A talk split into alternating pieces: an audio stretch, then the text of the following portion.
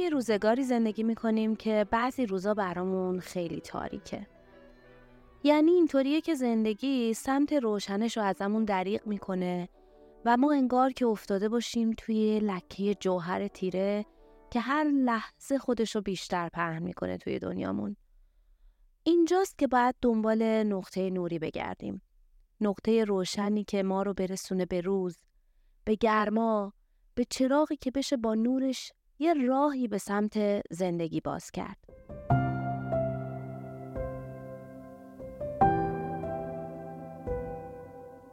همه ما حتما توی زندگی چنین روزایی رو از سر گذروندیم.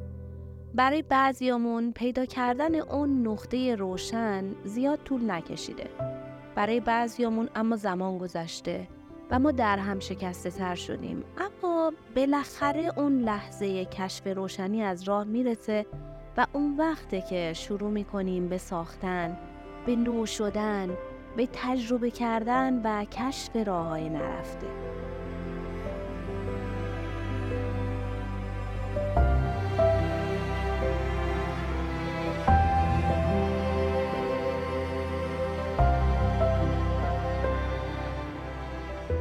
سلام من مریم دهکردی هستم و اینجا در پادکست روبه روشنی قرار میزبان آدمایی باشم که برای زندگی خودشون قدمی برداشتن که از اونو آدم خوشحال تری ساخته.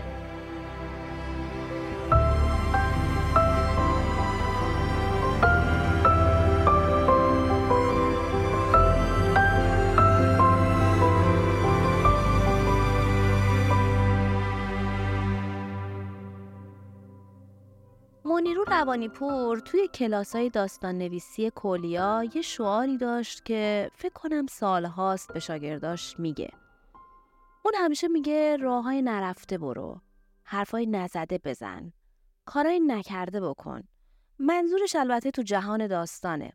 مهمون این هفته من شعار خانم روانی پور رو زندگی کرده. سرمه شادروان، زن مهاجر 42 ساله و بلاگر پوست.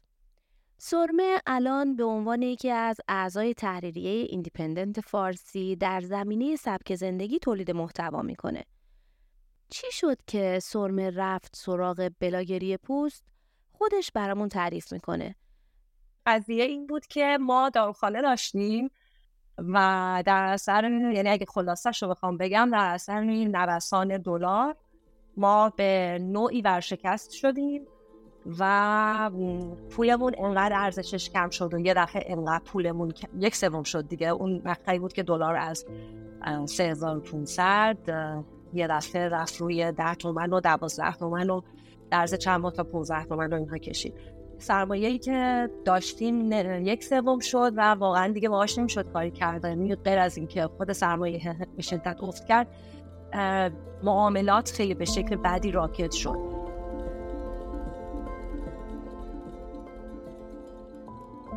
برشکستگی مالی موقعیت خیلی سختیه. آدم احتمالا همه پسندازش رو از دست داده. درآمدی نداره و بدهکاریایی داره که باید پرداختشون کنه. سرمه توی یک همچین شرایطی تصمیم گرفت کارش رو بذاره کنار و از مهارتی که بلده یعنی نوشتن به درآمد برسه. نوشتن از مصائب پوست.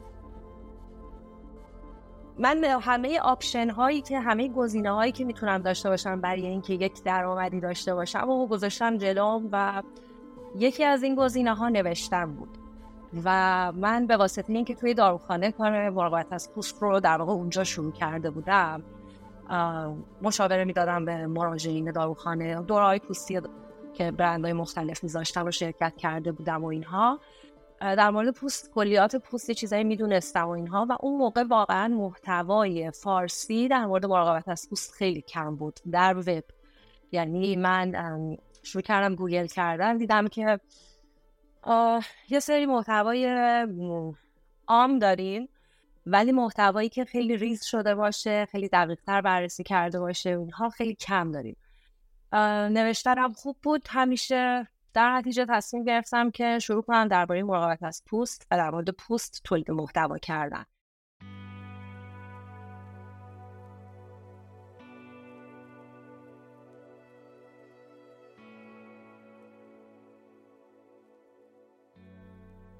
یکی از چیزایی که سرمه رو به عنوان یه بلاگر پوست دست کم برای من به عنوان یکی از مخاطباش جذاب می‌کنه اینه که معیارهاش با معیارهای قالب بلاگرا فرق داره. توی صفحه بلاگرای پوست همه چیز خیلی حرفه‌ایه.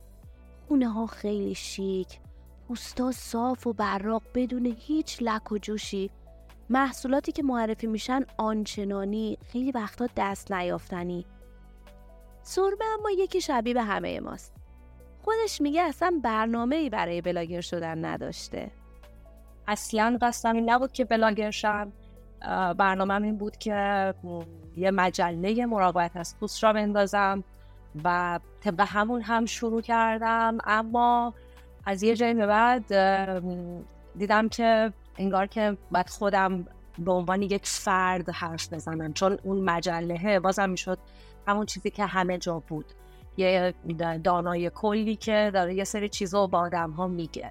ولی من احساس کردم که خب من اون دانای کله نیستم. من یه آدمی هم که خودم دارم سعی خطا می‌کنم و خودم دارم کلی چیز یاد می‌گیرم.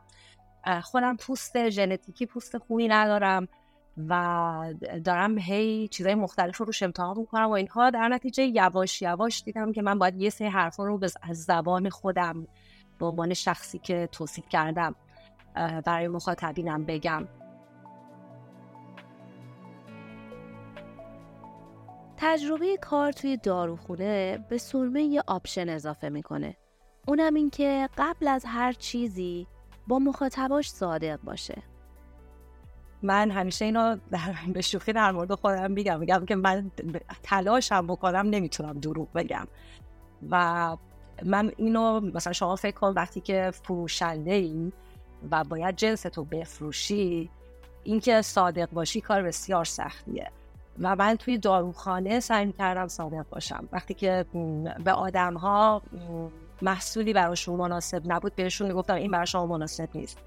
یا اینکه مثلا داری زیادی خرید می‌کنی.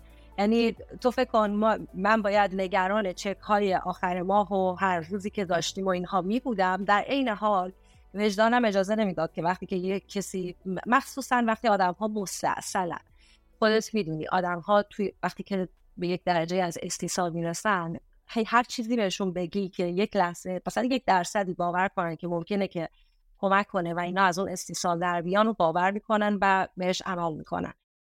من یه نوجوانی بودم که یه دفعه پوستم چرب شد پر از جوش شد بعد به واسطه اینکه من اینا رو دستکاری کردم تیره شد بعد اصلا چیزی به اسم روتین پوست من بلد نبودم. با اینکه ما خیلی دکتر می‌رفتیم یعنی مثلا مامانم برای خیلی می‌برد این دکتر اون دکتر متخصص پوستی ولی هیچ وقتی شد نمی‌گفتن که ببین تو باید یه برنامه ثابت منظم برای تمیز نگه داشتن و محافظت از پوستت داشته باشی. اگه این کار بکنید اسفرا رفتی. در نتیجه من مثلا تا همون سالهایی که داروخانه بودم من مثلا توی سی و دو سه سالگی پام به داروخانه باز شد.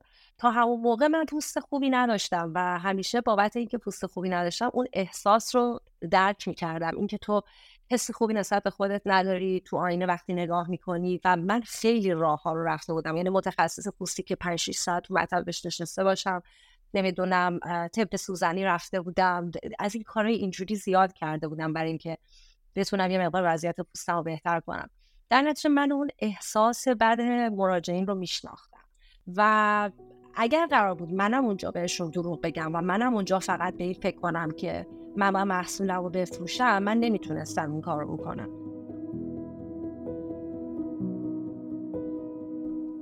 سرمه اون ابتدا که کارش رو شروع کرد خیلی وقتا بدون فیلتر و هیچ آرایشی می نشست جلوی دوربین. این کارش یه شمشیر دولبه بود. از یه طرف باعث می شد که خیلی ها باورش کنن. و از یه طرف دیگه خیلی ها بهش حمله می کردن. ببین من یه ذره کلا آدم برونگرایی چون هستم جلوی دوربین و اینا معمولا احساس بدی ندارم خب؟ ولی الان اون موقع فکر می‌کردم که خیلی خوبم خیلی راحتم. ولی الان که برمیگردم ویدیوهای قدیمی و نگاه می‌کنم واقعا متعجب میشم. اینقدر اصلا داده تون صدا خیلی یواشه نمی‌دونم تو کاملا می‌فهمی که این آدمه هنوز آدم دوربین نیست. اولین ویدیویی که گرفتم و واقعیت رو بگم دقیق یادم نیست چی بود اما یادمه که چون که خیلی هی میشستم میخوندم تحقیق می‌کردم یوتیوب چک می‌کردم که مثلا برای بلگری با چیکار کرد و فلان و اینا یادم تو خونه یا کرجمون یه جایی یه گوشه پذیرایی که رو به پنجره های رو به کوچه بود و نور خوبی داشت. یه پارچه توسی چسبونده بودم به دیوار که به عنوان بکگراندم بود. یه دو تا گلدوزی کوچولو داشتم که در واقع دارم. یادگاری ما بزرگمه و اینا. اونا رو زده بودم به دیوار. یه میز گذاشته بودم پشتم که یه دکور مانندی درست کنم. بعد اون میزی که جلوم بود چون میز نداشتم یه میز کوچیک نداشتم. یه میز چرخنیتی قدیمی بود که تو خونمون داشتم اونو گذاشته بودم و دیگه مثلا حالا دوربین و دوربین که موبایلم بود با سپایی و اینها وصل کرده بودم و ویدیو می‌گرفتم. من خیلی اصرار داشتم که بدون فیلتر بشینم جلوی دوربین. به آدم ها نشون بدم که تو می‌تونی حتی یک بلاگر پوست باشی اما پوست خوبی نداشته باشی. و البته هم خیلی هم کار راحتی نبود. مخصوصا اون موقعی که من خیلی اصرار داشتم که بدون فیلتر بشینم جلوی دوربین چون که همه عادت کرده بودن که اغلب آدم رو با فیلتر ببینن. موبایل ها همشون اون حالت یه چیزی دارم بیوتیفای که تو زیباتر نشون میده ایراد می‌گیره یه ذره مثلا افکت میده اینا همه اینا اینو داشتن. بلاگرا مخصوصا خیلی وجهه زیبایی داشتن. بلاگرا اغلبشون زیبا بودن خونه های بسیار شیکی داشتن نمی‌دونم همه چیشون خیلی پرفکت بود و آدم ها اینا رو نگاه می‌کردن و اینجوری بودن که خب چرا من نیستم؟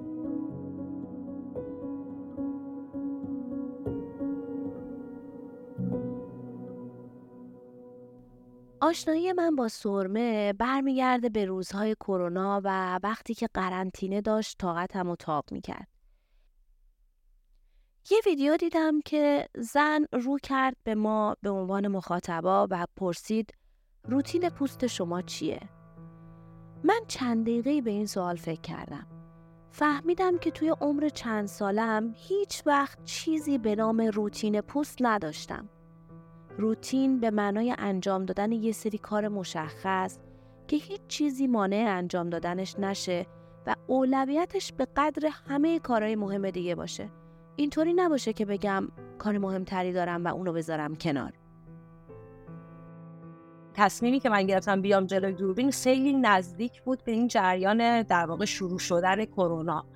و از دیگه جایی به بعد اینجوری شد که من خب بیشتر چون وقت من که تو خونه بودم وقتم آزاد بود ولی خب دیگه چون آدما هم تو خونه بودن و وقت آزاد بیشتری داشتن باعث شد که منم هی بیشتر و بیشتر بشینم جلوی دوربین بیشتر حرف بزنم و هی راحت تر بشم. دلیلش به نظر من اینه که ما هممون در جریان مسیر زندگی یه جاهای خودمون رو گم می‌کنیم. یادمون میره که اصلا ما چرا داریم اینقدر میدویم؟ چرا داریم انقدر سختی می‌کشیم؟ چرا داریم همه این کار رو انجام میدیم؟ واقعیتش اینه که ما هر کاری که داریم می‌کنیم برای باید در جهت این باشه که زندگی بهتری داشته باشیم. و برای اینکه زندگی بهتری داشته باشیم اول باید خودمون خوب باشیم. و خودمون خوب بودن یعنی اینکه یه حداقل هایی رو برای خودمون انجام بدیم. من وقتی که به آدما اصرار کردم که آقا روتین پوست رو ساده بگیرید که بتونید انجامش بدین دلیلش این بود که می‌خواستم تاثیر این روند رو بعد از چند هفته روی پوستشون ببینن. و اگر کسی این کار رو می‌کرد و بعد از چند هفته که تاثیرشون می‌دید دیگه هیچ وقت ولش نمی‌کنه.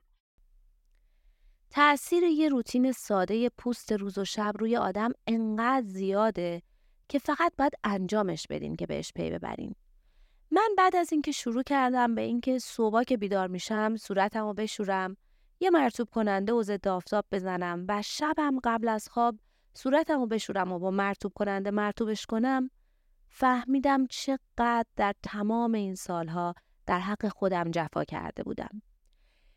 این کارهای ساده دو تا تغییر توی زاویه دید من درباره مراقبت از خود ایجاد کرد. اول اینکه نگاه هم به مراقبت از پوست تغییر جدی کرد. دیگه اینطوری نبود که مراقبت از پوست یه اقدام غیر ضروری لاکچریه چیزی که با دیدن بیشتر بلاگرای پوست و کاراشون بهش فکر می‌کردم برعکس الان به نظرم اینطوریه که این کار یه کار واجب و ضروری و از هر جهت برده. یکی از راه های خوشحال بودنم توی روزگار ملال و برگردوندن نظم به زندگی که گاهی رشتش از دست هممون خارج میشه. شعار خونه ما این نشوینده مرتب پنداز دافتاب من تاثیر روتین ساده پوست رو روی پوست خودم دیدم. به این دلیل بود که من روی این قضیه می می‌دادم. ببین من روتین پوست نداشتم تا قبل از اینکه پامو به داروخانه بذارم و من در سی و سه سالگی وارد داروخانه شدم. در اثر اون میگم کلاس های پوستی که رفتم و فلان اینا متوجه شدم که من باید صورتم رو شب به شب بشورم مردم برنده بزنم صبحم زد آفتاب بزنم. این ساده ترین کاری که ما می‌تونیم انجام بدیم. و شروع کردم انجام دادنش و شگفت زده شدم. وقتی بعد از دو هفته سه هفته دیدم پوستم براقتر شده درخشانتر شده و واقعیتش اینه که به شدت روی حال درونین تاثیر گذاشت. وقتی صبح بیدار می شدم و می دیدم پوستم یه برق سلامتی داره حالم به صورت کلی بهتر بود. اون موقع خیلی متوجه شاید نمی شدم که این به صورت مستقیم تاثیر روتین پوسته. اما یکم که گذشت وقتی که افراد بیشتری با من در ارتباط قرار گرفتن و این روتین رو شروع کردن من این بازخورد از خیلی ها گرفتم. احساس می‌کنم ما حتی خودمون رو نگاه نمی کنیم وقتی که مجبور میشی روتین پوست بری مجبور که حالا منظورم اینه که موقعیت می‌کنی خودتو. یه برنامه روال منظم مراقبت از پوست داشته باشی خودتو نگاه می‌کنی تو آینه. یعنی وای نیستی روزی پنج دقیقه مثلا صبح پنج دقیقه بعد از ظهر خودت رو تو آینه نگاه می‌کنی.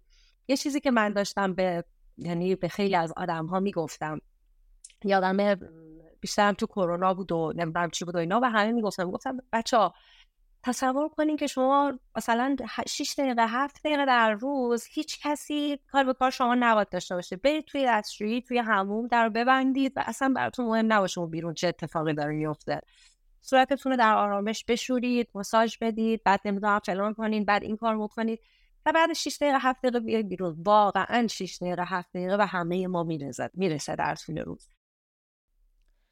اما روتین ساختن کار آسونی نیست. سرمه روی سختیش خیلی تاکید داره. ببین روتین ساختن کار آسونی نیست.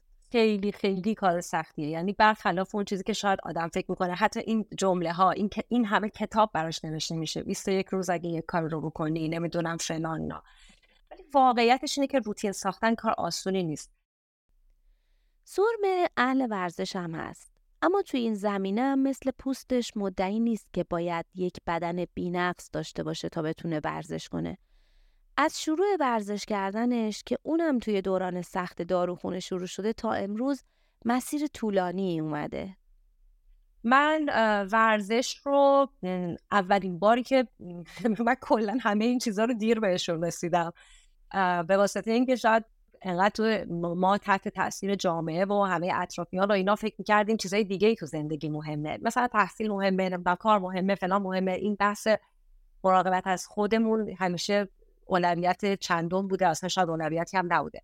من ورزش رو هم دقیقا تو دوره‌ای که داروخانه می‌رفتم شروع کردم. به ورزش جدی رو. یادم یه مربی ورزشی داشتیم که چند سالم من باهاش کار کردم. خیلی مربی خوب بود. من وقتی که اولین بار ورزش رو شروع کردم با ایشون همش رو من گیر می‌داد. می‌گفت تو چرا با لباس خونه میای ورزش؟ من یعنی حتی نرفته بودم لباس ورزشی بخرم. می‌گفتم ببین من تا حالا هیچ باشگاهی رو نشده بیشتر از سه ماه برم. هیچ برنامه ورزشی رو نشده بیشتر از چند ماه برم. اگر من این کلاس رو شیش ماه اومدم من میرم لباس ورزشی می‌خرم. و واقعا هم همین کار کردم. گذاشتم شیش ماه هفت ماه رفت گذشت و دیدم نه واقعا ورزش تبدیل شد به برنامه روتین توی زندگیم رفتم لباس ورزش خریدم. سرمه بدنسازی کرده و هنوزم به این کار ادامه میده. اما تجربه یوگا در دوره کرونا رو برای خودش یه تجربه یگانه می‌دونه. تجربه ای که منم دارم. تجربه یوگا خیلی تجربه منحصر به فردی برای خودم. برای اینکه من یوگا رو تو کرونا شروع کردم. قبل قبل از کرونا یوگا می‌کردم ولی هیچ وقت نشد که مثلا منظم برم و اینها. دو راه کوتاهی که کلاس های یوگا می‌رفتم و اینها. ولی وقتی کرونا شروع شد اول با یکی از دوستام که مربی یوگا بود شروع کردم که روشش اگه اشتباه نکنم آشتانگا بود. کلاسمون 45 دقیقه تا یک ساعت بود. کلاس خیلی سنگینی بود چون این دوست من کاملا حرفی یا جدی کار می‌کرد و کلاس سنگین بود. من این مدتی باهاش کار کردم. یه فکر می‌کنم چند ماهی. و واقعا واقعا واقعا میگم که تو روزای کرونا نجات بخش بود. تو نمی‌تونستی از خونه بری بیرون ارتباطت با آدم به حداقل رسیده بود. بعد کلا هم این پدیده جدیدی بود که پای موبایل یا لپتاپ بشینی ورزش کنی. بعد من یه دوست دیگه هم که در واقع اونم مربی یوگاست باهاش داشتم صحبت می‌کردم. داشتم گفتم ببین من این کلاس یوگا رو دوست دارم نمی‌دونم فلان و اینها. اما واقعیتش اینه که من خیلی دارم خود یوگا روتین زندگیم بشه و با این کلاس مثلا هفته دو دفعه این اینجوری نیست. این اینم یکی دیگه از افتخارات من که اینم اون دوستم همش میگه میگه تو انگیزه این کلاس ها شدی و الان چند سال فکر می‌کنم سه ساله که این کلاس ها رو داره. یه دوره های کلاسی یوگا تعریف کرد که صبح زود ما هشت صبح نیم ساعت تمرین می‌کردیم تا بود یه, مدتی. هشت صبح تا هشت صبح ما یوگا می‌کردیم به ساده ترین شکل. فکر می‌کنم یوگاییه که از نظر مؤسسه های یوگا حتی مثلا خیلی یوگای جدی محسوب نمیشه. ما مثلا سلام بر خورشید رو می‌رفتیم. سه دور چهار دور سلام بر خورشید آ رو می‌رفتیم دو دور سلام بر خورشید بی رو می‌رفتیم و نیم ساعت تموم می‌شد. اما تاثیر شگفت انگیز بود واقعا تاثیرش از اینکه روز تو با یوگا شروع کردی. باز هم همچنان هم تو کرونا بود. و همچنان هم شرایط سخت بود برای همه. ولی یکی از بهترین تجربه های من بود که من الانم خیلی دوست دارم دوباره به اون کلاس ها بپیوندم و متاسفانه هفته صبح سر کار باشم. در نتیجه نمی‌تونم تو کلاس حاضر بشم.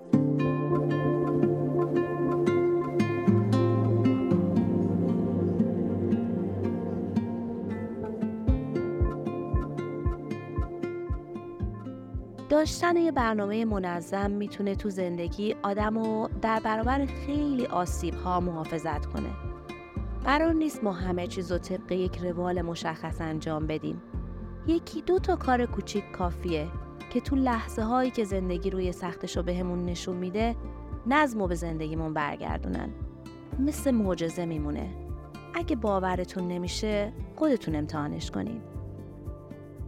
دارم میگم که مثلا وقتی حوادث زندگی سختی ها نمی‌دونم خیلی چیزا پیش میاد اگه آدم بتونه به یک برنامه منظمی پایبند باشه چون که اون حوادث سختی ها همه اینها در نهایت میگذرن. اون چیزی که کمک می‌کنه که راحت تر میگذرن اون برنامه منظمه.